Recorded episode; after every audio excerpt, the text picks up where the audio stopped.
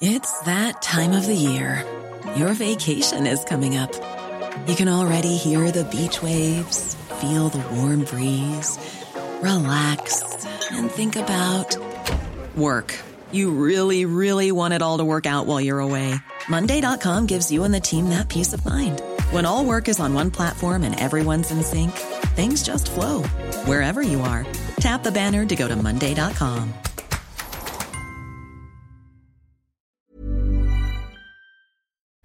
Bonjour à toutes et à tous et bienvenue dans ce Morning Mood du vendredi 17 mars. Il est 6h34 du matin. J'espère que vous allez bien, j'espère que vous êtes en forme. Je suis en méga forme, même si cette semaine n'a pas été de tout repos.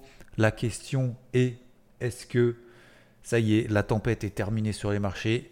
Aujourd'hui, on va parler justement du fait que aussi la récompense est au bout.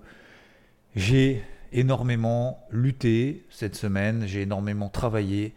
J'ai énormément aussi partagé, j'ai mouillé le maillot aussi sur le fait que bah, je travaillais à l'achat, je vous ai partagé sur les indices américains en particulier, que j'allais travailler tout au long de cette semaine, malgré, les, déboires, malgré euh, les vents, les marées, malgré la tempête, malgré le cyclone qu'on a traversé sur les marchés, le début de fin du monde, comme le disent certains, euh, qu'il faut surtout pas acheter, qu'il faut surtout être prudent, qu'il faut surtout ne rien faire, qu'il faut surtout euh, être baissier finalement, parce que c'est le début de la fin du game. Et bah finalement, je vais vous parler aussi justement de cette psychologie des foules inversée qui euh, nous montre encore une fois que vraiment ce qui est important, alors vous allez me dire c'est le mental, mais c'est aussi ce pourquoi finalement est-ce qu'on travaille dans un sens prioritaire sur les marchés.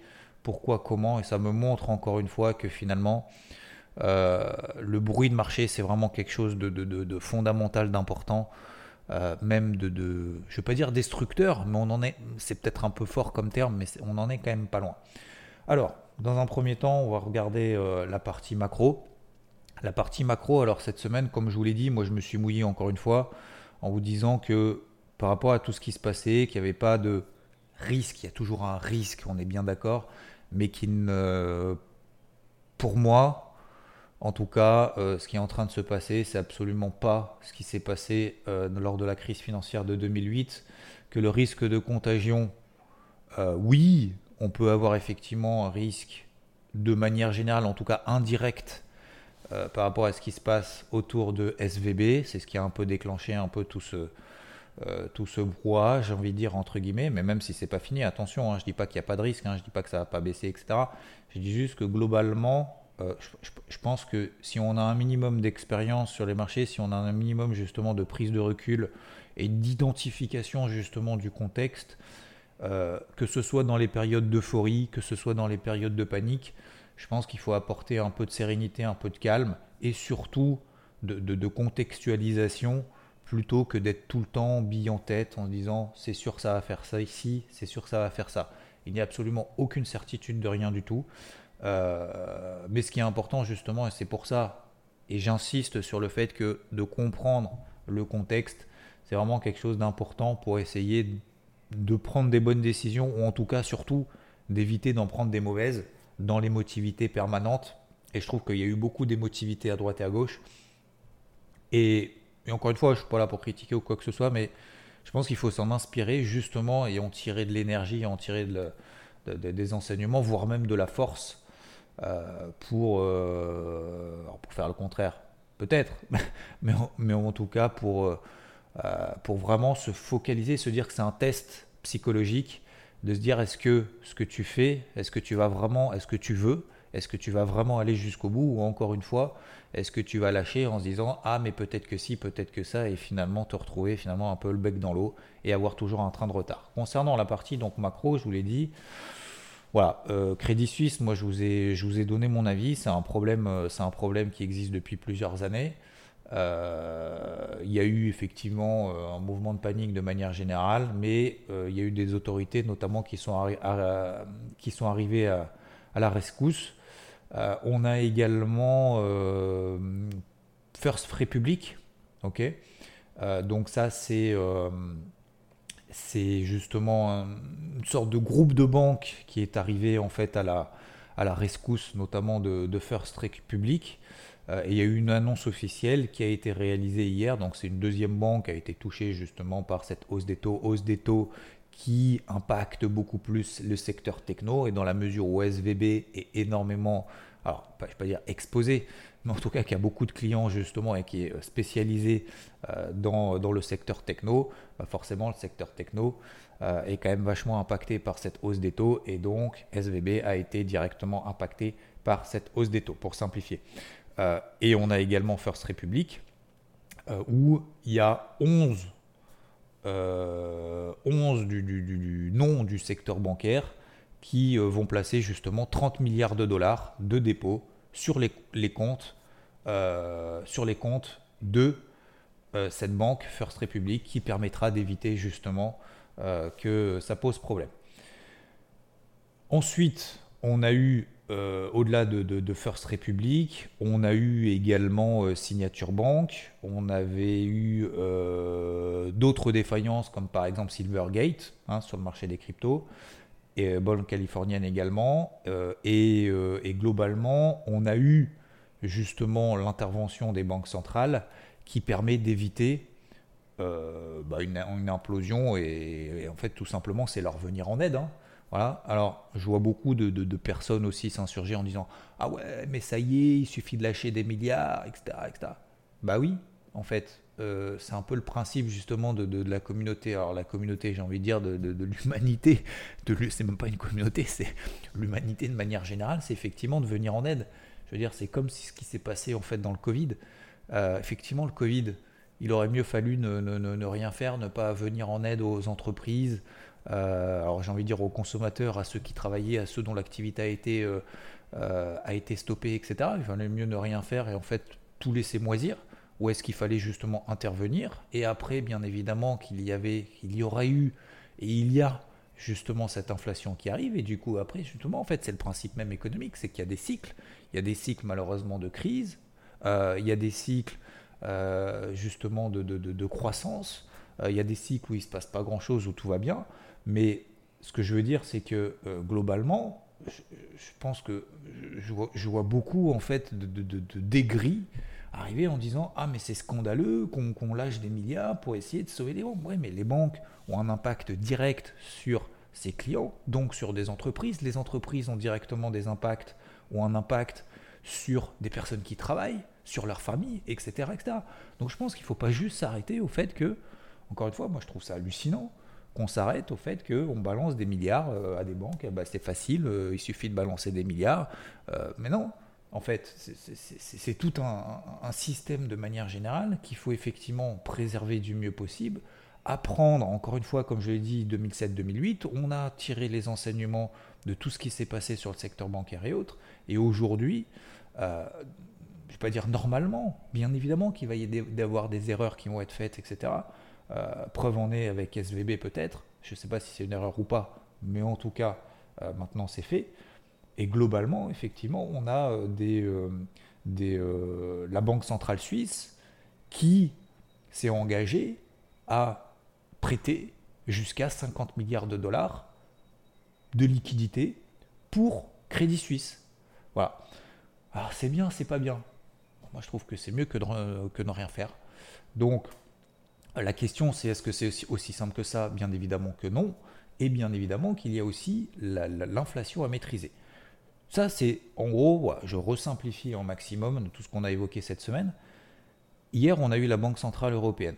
La Banque Centrale Européenne, on avait euh, une majorité du marché qui estime que il y a 50 euh, points de base de hausse des taux prévus euh, pour, euh, pour la Banque Centrale Européenne avec des taux qui passent de 3 à 3,5%. Il y a eu 50 points de base de hausse des taux qui ont été réalisés hier. Bonne ou mauvaise nouvelle? Bah écoutez, encore une fois, de son de cloche, hein, verre à moitié plein, verre à moitié vide, verre à moitié plein, verre à moitié vide, je vais commencer, verre à moitié vide, ah bah la Banque Centrale Européenne s'en tape, elle fait sa hausse des taux, oulala, euh, ça veut poser sur l'économie, etc. Vers à moitié plein, eh ben effectivement la Banque Centrale Européenne se dit je vais continuer à lutter contre l'inflation, euh, c'était comme prévu, et finalement ce qui est en train de se passer autour du secteur bancaire, ça me fait pas peur. Et c'est exactement, si vous voulez, ce que je vous ai dit hier, je l'ai dit sur IVT, je l'ai même dit ici, hier matin dans le Morning Mood. Que va dire la Banque centrale? Que va faire? Que va dire surtout la Banque centrale européenne?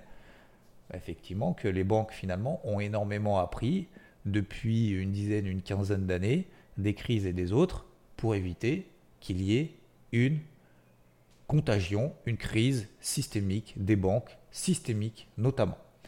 Donc, aujourd'hui, qu'est-ce qui s'est passé? Enfin, hier, pardon. Euh, ce qu'elle a dit, notamment, les crises bancaires, justement, se transforment généralement en grave récession.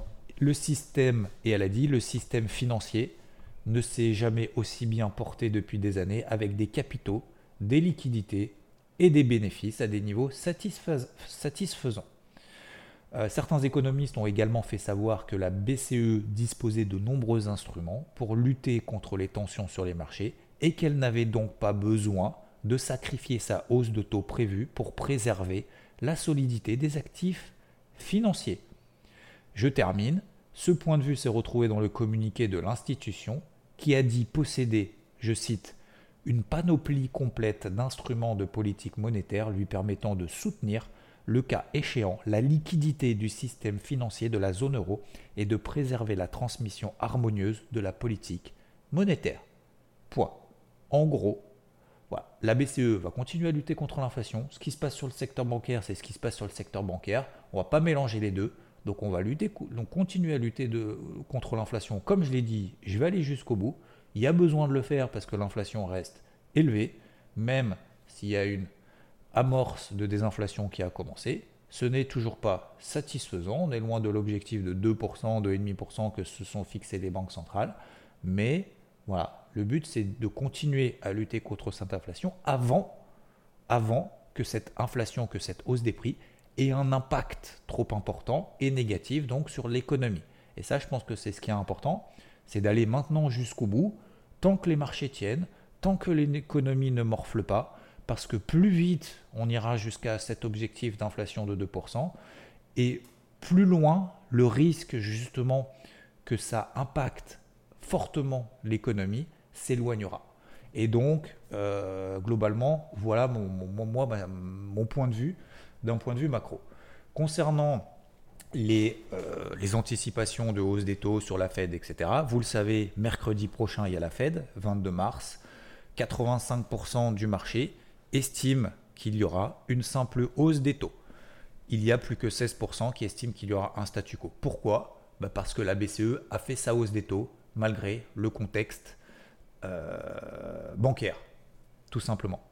Donc, euh, le pivot de la Fed, je rappelle, a priori, c'est prévu toujours pour le mois de juillet et le mois de septembre. On devrait monter les taux à 5%. On devrait commencer à la baisser à 4,75%, pourquoi pas au mois de juillet, pourquoi pas au mois de septembre. Bref, pour le moment, c'est prévu finalement pour le, euh, on va dire, euh, fin, euh, fin du troisième trimestre, à peu près autour de cette zone-là. Je regarde également le taux à 10 ans aux États-Unis, indicateur très important et très intéressant. Le taux à 10 ans aux États-Unis pour le moment se replie. On était à 4, on est à 3,55. C'est logique. C'est logique par rapport à ces anticipations de taux directeurs qui ont énormément chuté. Je regarde le dollar américain et on a fait hier matin, vous vous souvenez, euh, euh, ce fameux article entre guillemets où certains disaient l'euro s'effondre, l'euro s'effondre, oulala, là là, il se passe un truc grave. Tu l'impression, tu lis les trois premiers mots, euh, il se passe un truc, c'est une crise bancaire européenne systémique qui est en train d'éclater.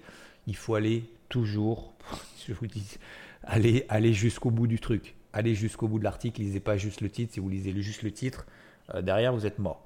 Eh ben, euh, le dollar est en train de se détendre, l'eurodoll est en train de remonter. C'est QFD. On était à 1,0550. Non, l'eurodoll n'est pas en train de s'effondrer. C'est faux.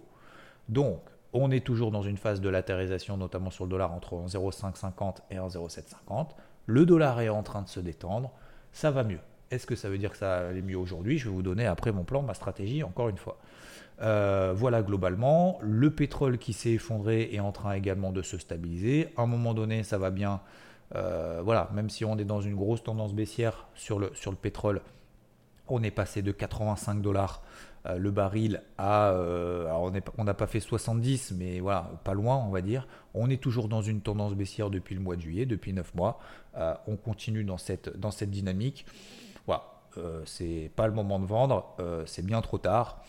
Acheter techniquement, il n'y a absolument aucun signal ni aucun, aucun élément tangible permettant de justifier un achat. Le seul élément tangible de justifier un achat, c'est de se dire ça a trop baissé. Pourquoi pas? Et j'ai envie de vous dire pourquoi pas? L'or, l'argent, c'est en train de continuer à monter. Pourquoi? Parce que le dollar se détend. Ok, je vous rappelle que notamment l'or, l'argent et d'autres matières premières sont libellés en dollars, donc il y a des effets mécaniques bien entendu, détente sur le dollar, détente également sur l'inflation. Vous vous souvenez ce que je vous disais aussi pendant plusieurs mois? Pourquoi est-ce que euh, l'or avait énormément baissé pendant des mois, pendant des mois, pendant des mois, parce qu'en fait, ce n'est pas une couverture contre l'inflation. Au contraire, souvenez-vous de cette image que j'ai prise. Si vous avez un lingot d'or derrière, euh, si vous avez un lingot d'or, euh, pas derrière, mais sous l'oreiller, pardon, si vous avez un lingot d'or sous l'oreiller et que vous avez une inflation à 10%, qu'est-ce que ça vous rapporte l'or? Vous allez me dire, ça vous rapporte la sécurité, etc., ce que vous voulez. Ok, pas de problème. Mais ça, c'est du long terme. Mais concrètement, lorsque vous avez des prix qui montent de 10%, bah, ça vous coûte de l'argent, ça ne vous rapporte rien. Donc, c'est pour ça que l'or euh, ne faisait pas office de, de, j'ai envie de dire, de valeur refuge contre l'inflation. Pas du tout. De couverture contre l'inflation. C'est bien le contraire. Et aujourd'hui, dans la mesure où il y a une désinflation qui a commencé, notamment aux États-Unis, hein, je vous rappelle qu'on est passé à plus de 8-9%, maintenant on est à 6% d'inflation, sur 12 mois glissants sur les derniers chiffres du mois de février qu'on a eu la semaine dernière, et ben l'or est en train de retrouver un petit peu de sa, euh, splendeur, j'ai envie de dire, de son éclat, euh, notamment aidé par ce repli du dollar américain qu'on connaît également depuis le mois de novembre. Vous prenez le dollar américain, vous voyez que depuis le mois de novembre, on a commencé à entamer une baisse. Vous regardez l'or, depuis quand est-ce qu'il a entamé cette hausse? Depuis justement qu'on a eu ce repli sur le dollar. C'est QFD. ok? Donc pour le moment, il n'y a absolument aucun signal de retournement sur l'or, quand bien même il a fait une énorme impulsion depuis les 1806 dollars. Et je rappelle que cette zone des 1806-1810, on l'avait vu également ensemble, vous l'avez vu également avec Rodolphe, euh, c'est notamment à peu près 50% de retracement de tout cette ce mouvement de hausse qu'on a connu depuis le mois de novembre. Et euh, aujourd'hui, on a marqué une énorme impulsion. Il ne fallait pas qu'on s'installe sous les 1810 dollars, qui était même une zone d'achat. Vous l'aviez D'ailleurs, dans le carnet de bord pour celles et ceux qui font partie d'IVT, on est aujourd'hui à plus de 1930 dollars. Donc est-ce que ça va continuer? Probablement. Est-ce qu'on est dans un flux haussier? Oui. Est-ce qu'on est dans une tendance haussière? Oui.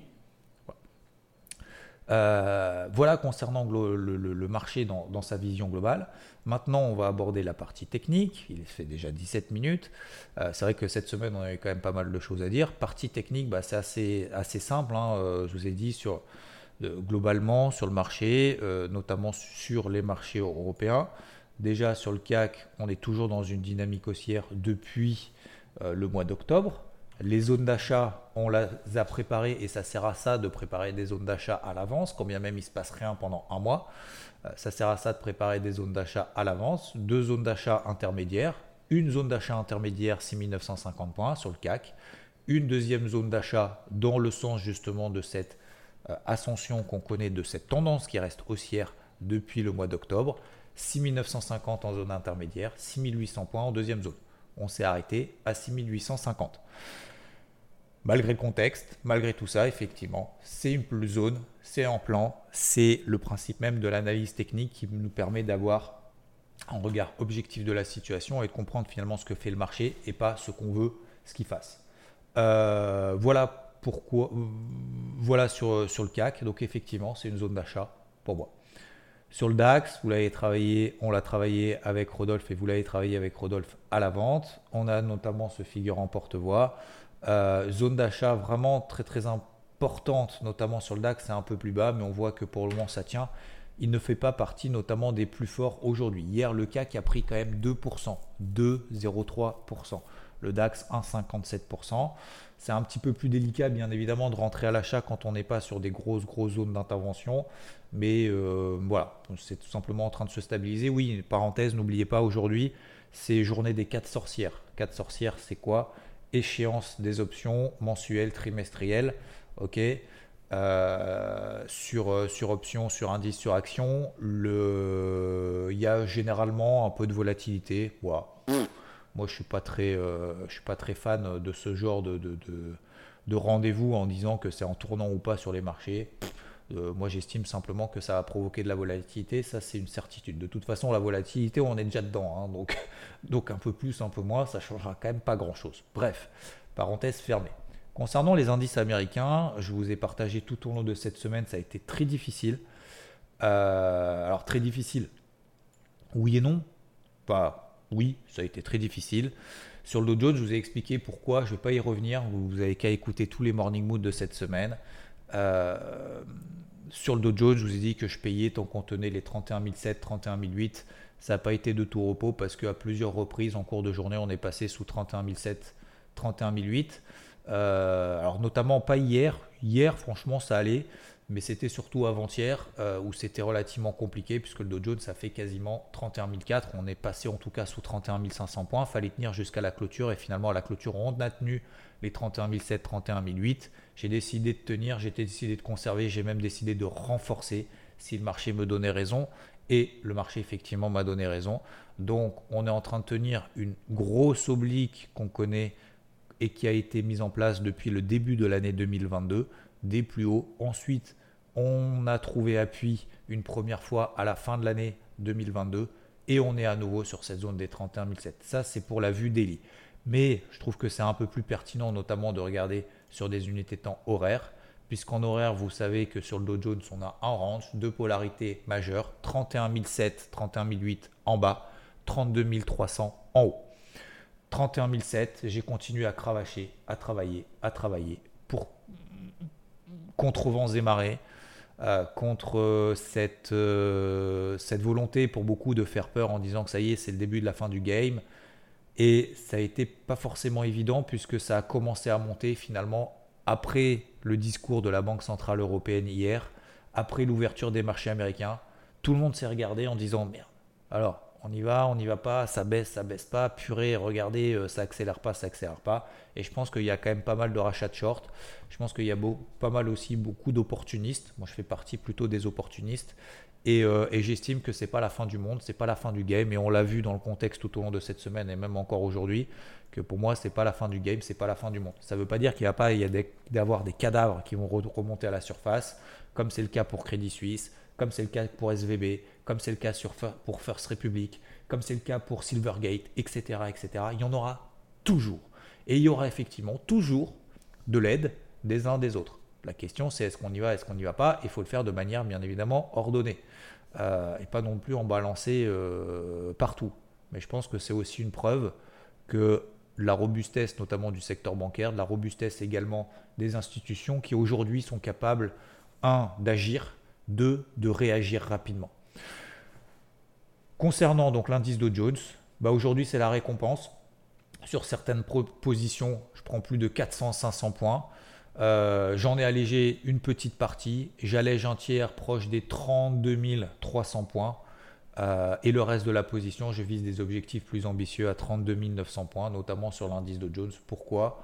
Euh, Parce que tenir les positions quand le marché nous donne raison, ça permet de gagner comme un riche et justement de perdre comme un pauvre. Parce que si le marché m'avait donné tort, on, s'était arrêté, on, aurait enfoncé les 31 700 points. J'aurais dû effectivement prendre ma perte, etc.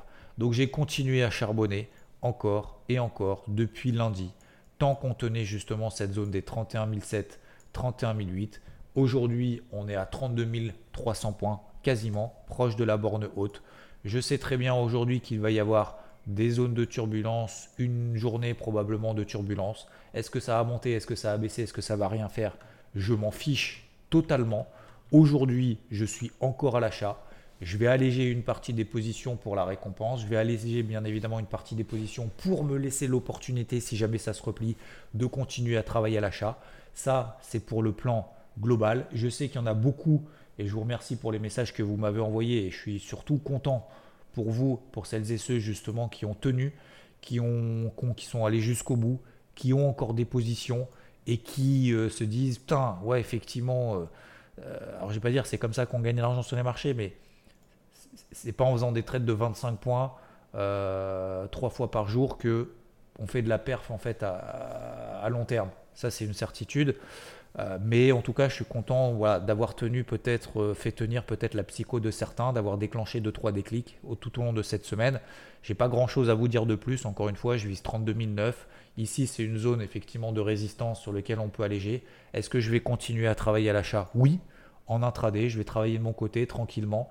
Tant qu'on est au-dessus des 32 150 points sur le Dow Jones, je vais continuer effectivement à travailler à l'achat sur des signaux intraday. Ce n'est pas parce que hier le Dow Jones est passé de 31 600 à 32 200 qu'il y a plus de chances qu'il baisse. Je pense qu'effectivement le marché est en train de nous montrer qu'il est résilient ça peut baisser. On peut passer sous 32 150. Si on passe sous 32 150, alors à ce moment-là, euh, j'arrêterai notamment des achats en intraday. Mais en tout cas, je pense que le gros du boulot a été fait euh, de mon côté et aussi dans le cadre de partage. Le SP500, pareil.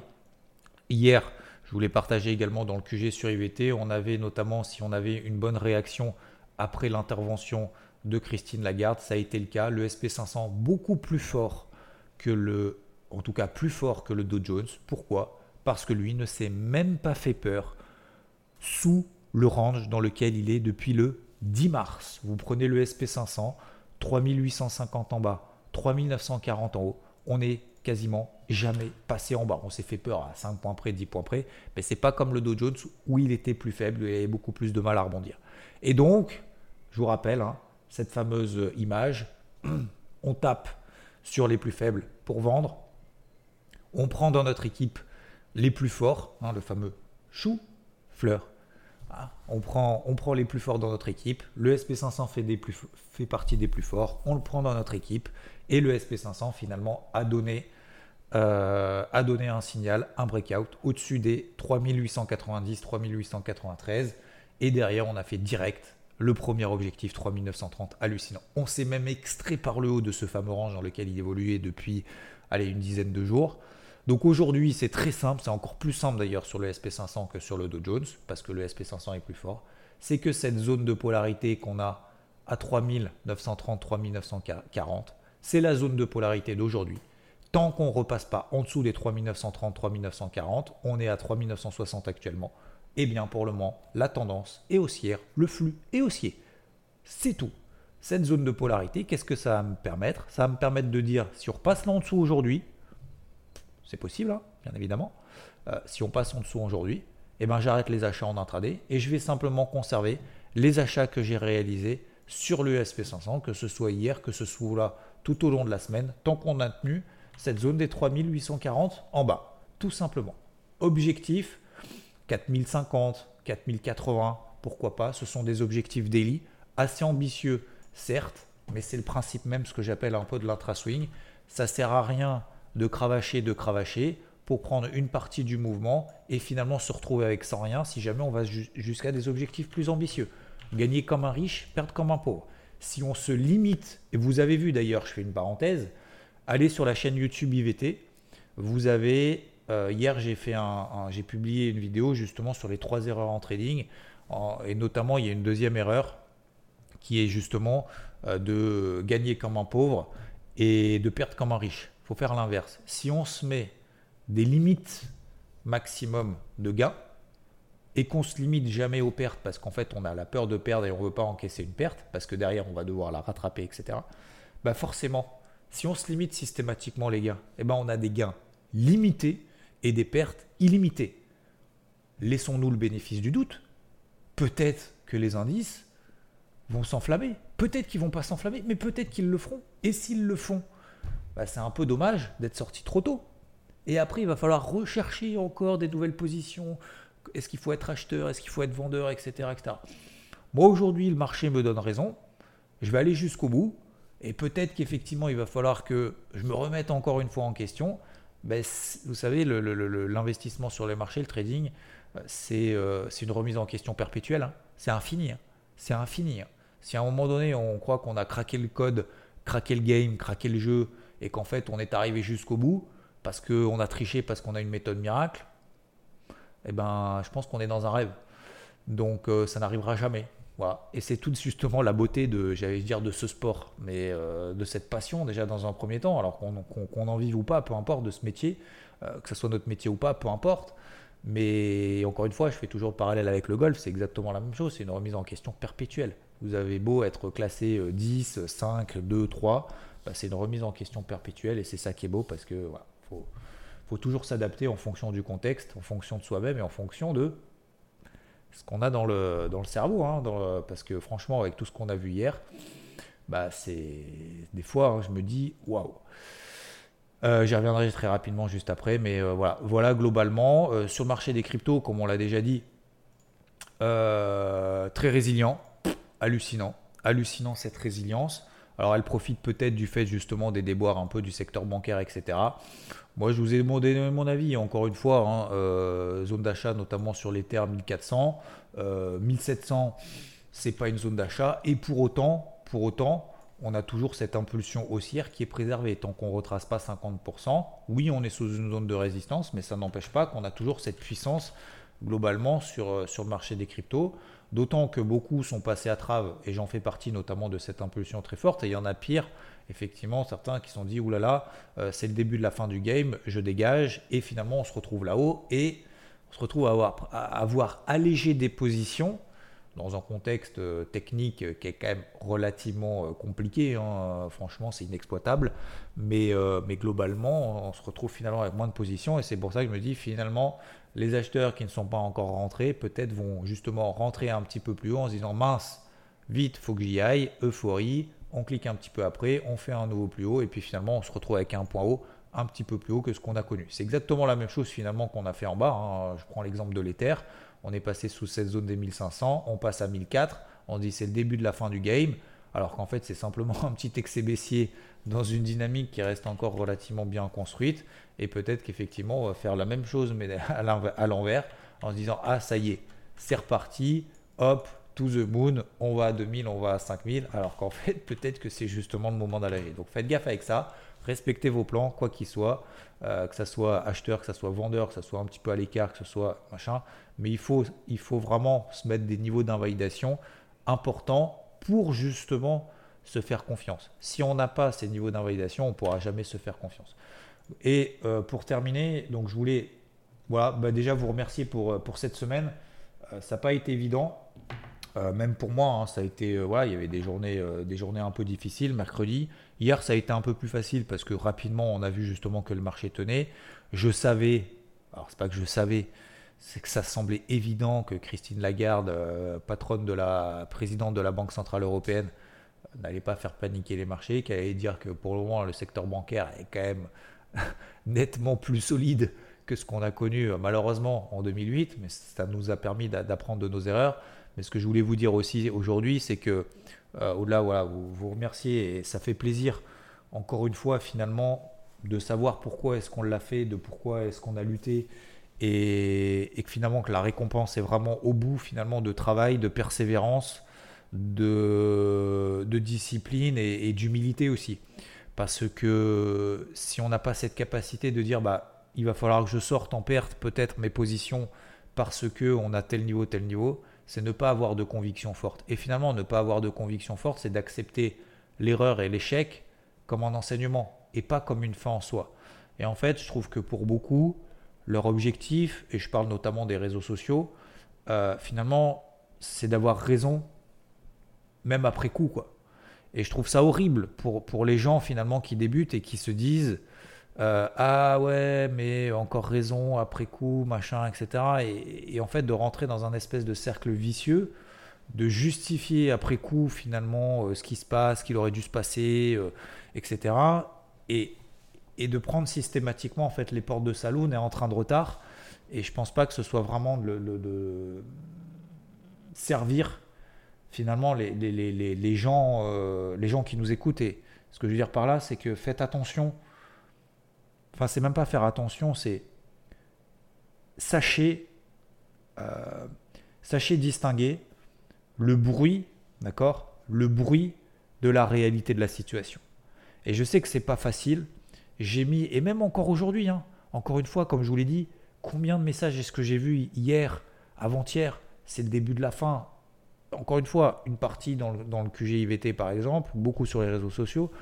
Et, et c'est difficile quand toi, tu es à l'achat, que tu as un plan et que tu dis, bah ouais, mais pour le moment, il n'est pas invalidé, est-ce que je dois pas l'invalider plus tôt, etc., etc.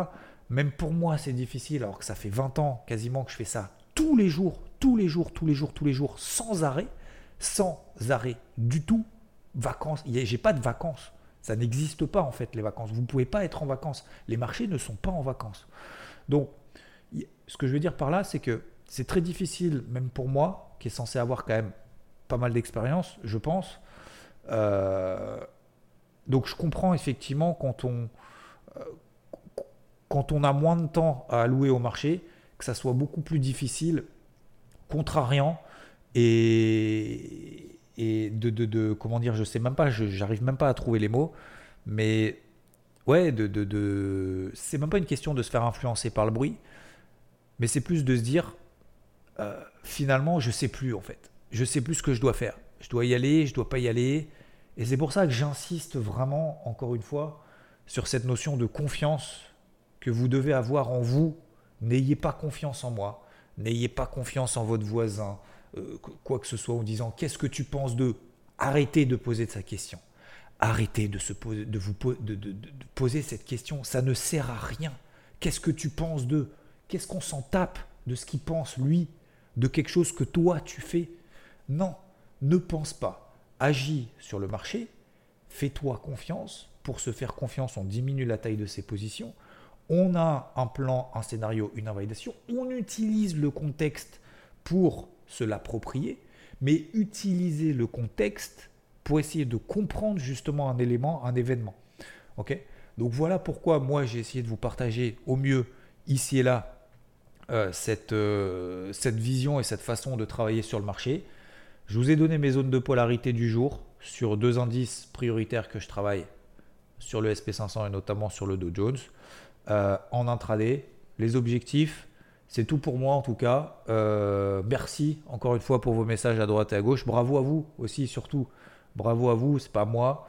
Euh, c'est vous, vous êtes fait confiance et ben voilà, si ça a permis 2-3 déclics en tout cas, 2-3 comment dire améliorations dans votre confiance en vous, et ben ça veut dire que le job a été fait. Je vous en remercie infiniment, je vous souhaite une très très belle journée et ben, on se retrouve au moins au moins dimanche à 10h00. Peut-être demain. Peut-être demain. J'en dis pas plus parce que il n'y a aucune certitude, ce n'est pas fait. Mais peut-être demain.